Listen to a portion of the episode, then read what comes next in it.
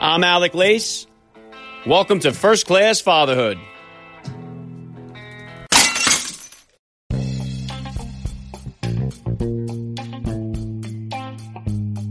Welcome, everybody, to episode 589 of the podcast. I am happy, as always, to be here with you. Thank you for stopping by. If This is your first time listening to the podcast. Please get over there and bang that subscribe button. You do not want to miss all the action coming your way right here on First Class Fatherhood. All right, dads, I have an awesome guest for you guys today. John Cho joins me on First Class Fatherhood. John is an actor who is very well known for his role as Harold Lee in the Harold and Kumar films. The first one of the series, Harold and Kumar Goes to White Castle, was absolutely hysterical and really set that series on fire. He has also been on all the American Pie films. If you're a Star Trek fan, then you know him from the 2009 J.J. Abrams Star Trek films and the following uh, sequels. He has found some tremendous success in Hollywood, and now he's got a brand new book out, a fictional novel for middle schoolers titled Troublemaker, which follows the story of a young Korean American boy through the chaos of the 1992 Rodney King riots in LA. John is going to talk about that and so much more. John Cho will be here with me in just a few minutes, so please stick around for the interview.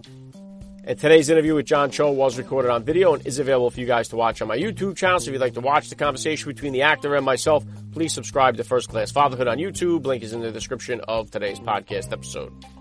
And as I said there, John Cho's new book, Troublemaker, is available now. The link to his book is down there in today's show notes. The link to my pre-order for my upcoming book, First Class Fatherhood, Advice and Wisdom from High Profile Dads, is currently available on Amazon and Target. You'll find the link in the description of today's show notes as well. Don't forget to follow me over on Instagram at Alec underscore Lace for all the upcoming guest announcements.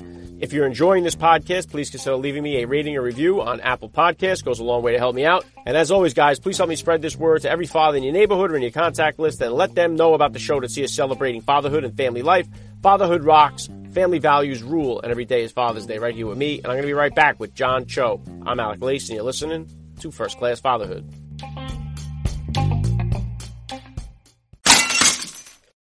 Joining me now, First Class Father John Cho. Welcome to First Class Fatherhood. Thank you very much. Thanks for having me. All right, let's start it just like this. How many kids do you have? How old are they? Uh, I got a uh, boy who's about to turn 14, and um, I've got a girl who's nine. Okay, very cool. You got one and one there. You all done there? Or are you going to try to break the tie at some point? Dude, I'm done. uh, all right, I, I got four we got kids myself. too, so. so that's uh, we got, we just got a puppy, so that's uh, it's full house, man. Okay, that'll tie you over. Listen, if you could, John, please do me a favor here. If you could, just take a minute to hit my listeners with a little bit about your background and what you do. Uh, okay, I'm an uh, I'm an actor. I've just written a book uh, for the first time, and um, I was born in uh, South Korea. Came to the United States when I was six years old, and um, moved around a bit. But we but we settled in in uh, California, so I'm a California kid. Very, very cool. And so you said uh, your first 14 years. So take me back to the beginning of your fatherhood journey then. About how old were you when you first became a father, and how did that experience kind of change or shift your perspective on life? Um, so I was in my, uh, I guess, mid 30s um, by the time I had my first. Um, so it's normal now, but it was considered late, I guess. Um, and how has fatherhood changed me? I guess it's uh, how hasn't it changed me is is is the more accurate question. I think um, now your mind is organized to think of everything. Um, as for the kids you know? Like every every dollar you make is it's tuition and, and, and food and clothes and before i measured it in beers. Uh, uh, so um, everything is sort of about that and you know uh, even my work i go uh, you know the, the, the job is uh, is the job in la is that where is the job? Is it going to be a, a good place to bring my family what will they think when they see it all that stuff Yeah, very cool. What would you, what would you consider the uh, the top values that you hope to instill in your kids growing up? um i want them to be able to think for themselves you know and i want them to i want them to be independent uh, of us um i want uh, uh, i want them to be uh, conscious of the world that they're living in, meaning um, meaning be aware that we're not alone, um, and you, uh, the things that you do, the actions that you take, um, affect other people, and including the the, the planet. So. Um, I, I, guess I want them to be socially engaged citizens, and uh, I hope that they're, uh, but they're happy, really, more than anything else. Yeah, very well said. And I'm going to jump into your book. Uh, I got a copy of your book here, Troublemaker. We're going to jump into that in just a second here. But John, I wanted to get your uh, your thoughts on this because one thing I focus on on my show a lot is the fatherless crisis that we have going on in our country. We have so many kids growing up without a father or father figure in our society, and it's having a devastating toll uh, on so many aspects uh, of our country. But in saying that, the Asian American community it seems to have the the best percentage of families that are staying together. They they they, are, they have the highest number of that. And I think it correlates with so many other things that we see as, as far as what is being affected by this fatherless crisis uh, as far as you know teenage drug use, teenage suicide, all across the board. Uh, but the Asian community seems to have a, a, a, very low rate of fatherless households. What do you think? Um, what is the difference between the Asian American family as opposed to the other cultures, and why do you think it has such a high rate of families that stay together and intact? I can only imagine that it's cultural. That you know, divorce is frowned upon. Um, uh, so and, and, you know, a lot of Asian families are uh, living in poverty. Uh, I don't know that uh, a lot of those uh, households work with one income. Um, so perhaps it's that, and also a lot of immigrants here in the United States come uh, and open up. Their, they, they're entrepreneurs and they open up family-owned businesses, and so it, the, the the family grows beyond just a social uh, grouping, but an economic one as well. So I think a lot of those uh, factors, those are guesses um, uh, that, that you keep a family intact. Um, just guesses. And what about as far as relationship with your father? What are some of the things that you've taken, uh, you know, from away from your dad that you're using in your own parenting philosophy? Well, um, you know, the, the biggest one that comes to mind is um, you know this is uh, uh, the the book in many ways is a compressed version of my relationship with my father over the course of a night uh, rather than over the course of decades like uh, me and him. But um, the one that comes to mind when you ask that question is a sense of social responsibility. My dad was a pastor growing up uh, when i was growing up. And um, you know when i told him that i was going to major in english in college he was bummed out because uh, you know there's not there's not a whole lot of there's not a bag of money at the end of that degree, uh, but but he said, well, maybe you can write the history of um, Koreans in the U.S. and um, I think he was reaching for a kind of um, social responsibility to one's community, and I think that uh, despite maybe rebelling against him in my youth, I've um, really absorbed that value in particular. Yeah, very cool. And you mentioned it there. The, the book Troublemaker available now. Link is going to be in the description of this podcast episode. Uh, why did you decide to write the book, and why the setting of the 1992 um, riots in LA did you choose as the backdrop of this? Well, I was planning on writing something much lighter, uh, perhaps a mystery book, um, and as we were finalizing what that might look like, um, 2020 came along, and there were so many events that uh, kind of upended our lives. Firstly, the pandemic, the murder of George Floyd and the Black Lives Matter protests, anti Asian violence, and the kids were at home with us, obviously, um, not going to school. So I just started thinking about what all this must feel like and look like for my kids.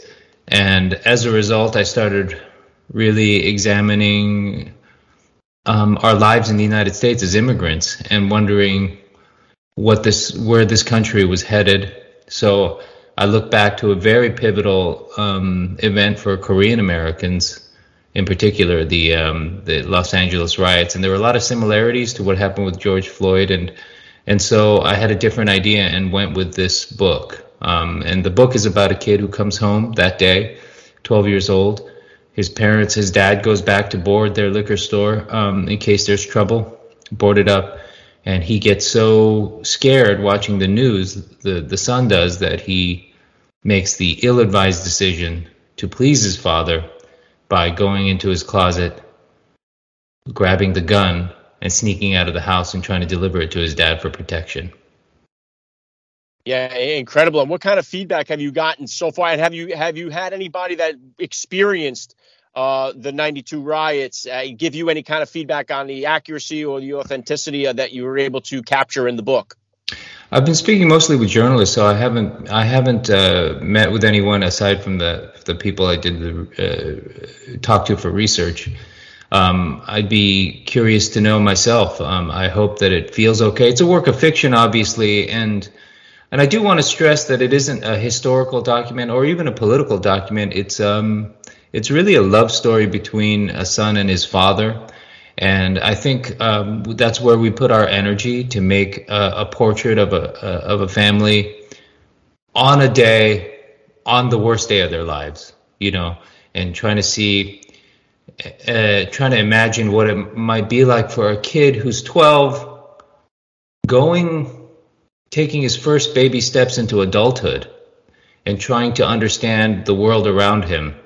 Um, and so that, that age is really difficult uh, as you're trying to understand what the adults around you understand and sometimes failing. Yeah, uh, very cool. And, and, and then if we could, John, flipping it back into you as a dad here, what kind of disciplinarian would you say you are as a father? And is that different than the discipline style you grew up with? Well, yeah, I was beaten. I was hit as a kid. we don't do that at our house. Um, what's funny is uh, I have discovered that it's, in my experience, once you sort of move the markers, it, it's not particularly necessary. Um, you know, you can. A stern look seems to be as as effective. I wish my dad knew that. a stern whack worked from him. but um, but mostly we feel I feel like it's a lot of explaining why that's not productive behavior rather than yelling or striking or any of that stuff. It's it's this is this is bad for you and it's bad for us and this is why you should do the alternative. It's kind of it's kind of more like that. Yeah, I, I love that. I, am not laughing there because you say you were you, your dad was beating you. I laugh because uh, so many of the dads that I ask that question do have that same similar response as I do. I mean, I was smacked around as a kid, and it's like it, it has the culture has shifted. I think across all cultures, uh, yeah. it is no longer you know socially acceptable uh, to physically punish children, and uh, so that definitely the uh, parenting philosophy has changed over the years. I don't even think uh, you know when I when we first had our son, I was like, we're gonna we're gonna hit him, right? And my wife was like, "No, we're not." And I go, "Oh, well, what do you do then?" I, yeah, and I'll tell you what, it, it's different. Uh, you know, for my for each kid, they, they definitely respond to different uh, styles of discipline. I, I, like I said, I have four of them myself, so it definitely takes a a little bit of different finesse to, to figure out what works right with each one. By the way, I'm I'm I, I we don't do it at our house, but I don't feel like uh, I'm certainly not making a pronouncement about it. I can see situations where you, uh, you know, there's something about a whack on the butt that'll snap them out of whatever state they're in. It's possible that that's. Uh, but now I'm going into dangerous waters. Well, that's the thing. He's exactly. I think so many of the people too. They're afraid to even say like, I, am one of the kids. I, have spanked my children, not all of them, but I think that I have children that I could just threaten to spank and it works. Other ones, right. they, until they're spanked, they won't get it. And obviously, yeah. there's a big difference between spanking a child and beating a child. So, right, right, right. Yeah. Uh, Always important, important point. And they need to know. Um, I, I found that however you do it, the point of any discipline is is um, you know, be it physical or not, is uh, making sure that the kid knows that they have boundaries, and th- this is the line that you shouldn't cross. And, and in fact, kids really appreciate it and desperately want it, desperately want to know that you have boundaries for them um, if you don't give it to them, um, I think that's when you lose them.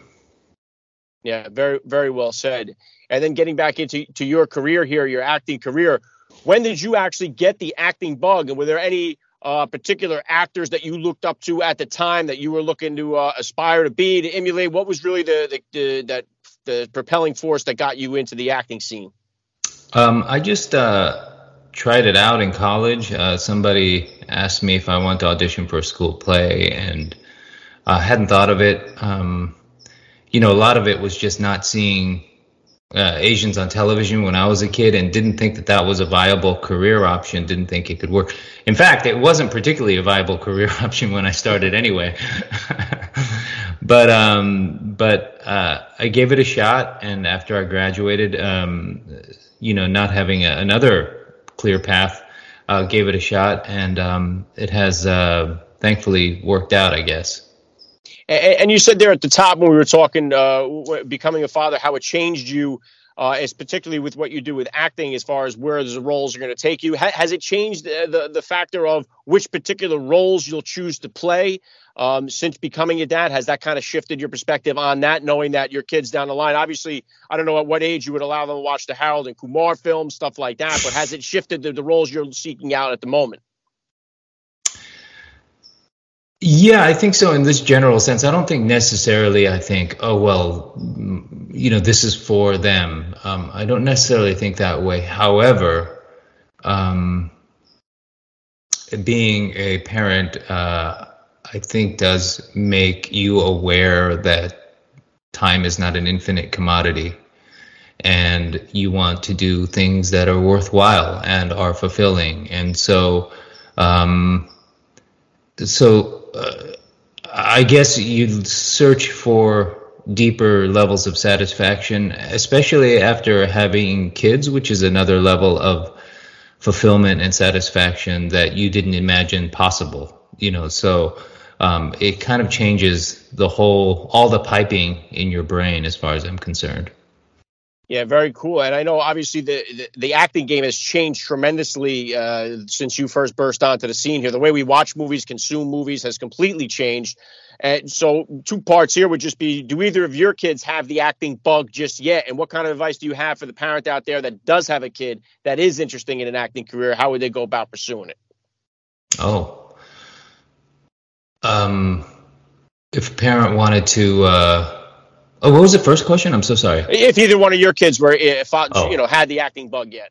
As far as I know, that, that they're they're not seriously considering acting. They, um, they like school plays, but I, I, don't know if that'll lead to to this miserable life.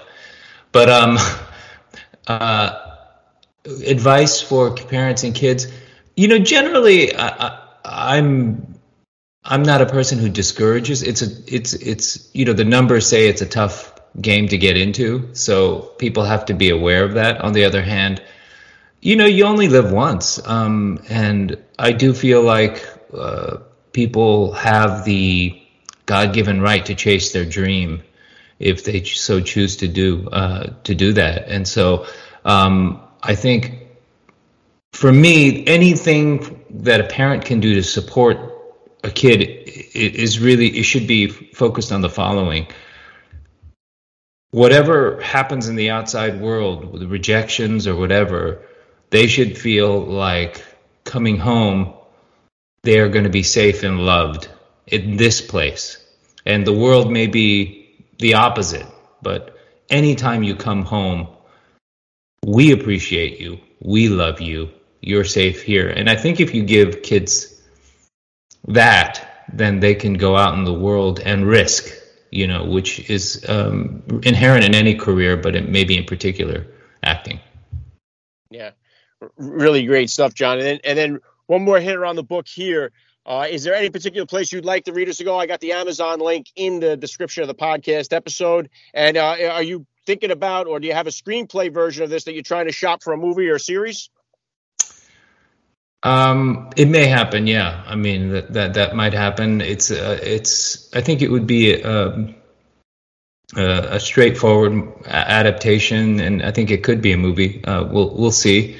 Um, and in terms of where they should get it, uh, anywhere you buy books, I love I love uh, uh, Barnes and Noble has been great to me. Independent bookstores. There's also an audio version if you're into that. I'm I'm a, I'm a podcast aficionado, so it's there's a I'm consuming so much more through my ears than with my eyes lately. So uh, I recorded that version as well. Awesome. Yeah, I, am just like you. Uh, I was normally, you know, I knock out a book a week, and now I find myself definitely listening more. And sometimes what I'm doing now is reading the book and then reinforcing it by listening to it mm. again, and I find that helps me to consume it a little bit better. So fascinating. Uh, very cool. So, what, what kind of uh, what are, what upcoming projects you got? What are you working on here now? What's coming out next for you? What's the goals here for the future? Well, um, I have a movie coming out later this year called "Don't Make Me Go," and it's uh it's another it's a father daughter love story and uh, i think that's a very special film. Um, it's about a father who learns that he has a tumor an inoperable or rather a life-threatening tumor and it, rather than telling his child um, he's a single father he decides to keep it a secret and instead take her on a road trip to meet her mother so that she will not be alone after he goes. So um, it's a it's a good one, I think. Wow, very cool. Definitely look forward to that. It's definitely different. Uh, I, I, always use the example of the movie John Q with Denzel Washington. I had seen that movie before I became a father, and it had like an impact on me. But then I revisited that film years later when I was a dad, and it had a whole different effect on me. Uh, so yeah. it, it, it, definitely changes, and it sounds like a movie like that would definitely be more uh, touching being a father yourself to experience. So uh, yeah, cool both to watch and to be in. Yeah. yeah. So you have access to things like I say. You know, I always say uh, having kids, you learn um, this kind of love that you you you you oh that exists. I didn't even know that, and it kind of kind of changes your whole uh, your your approach to every single aspect of your life. Yeah, I, I, would think that's got to be so difficult as an actor. Like I asked when I had Matthew McConaughey on here, he he portrayed a father in one of his earlier films before he was a dad, and he captured it so accurately. I would imagine it's got to be challenging because there's definitely a shift that you don't experience until you become a father. So guys that are able to do that without having kids, I think it just speaks to the talent itself. Um, Matthew McConaughey's good. He, yeah, he's damn doing it. all right. Damn it, he's good. well, listen, last thing I want to hit you in here, John. I love to ask all the dads that I get on the podcast, what type of advice do you have for that new dad or for that about to be father who's out there listening? Oh man. Um don't try to do too much at once. Just enjoy, drink it in. There's going to be a lot of bumps and deal with one at a time. Uh, don't get overwhelmed. Just deal with what's in front of you, and at some point you'll be through it. Yeah. Very well said. I love the message. Troublemaker available now. Link is in the description of today's podcast episode. John Cho, you're a first class father all the way, and thank you for giving me a few minutes of your time here at First Class Fatherhood. Thank you so much for having me. That was a really fun conversation.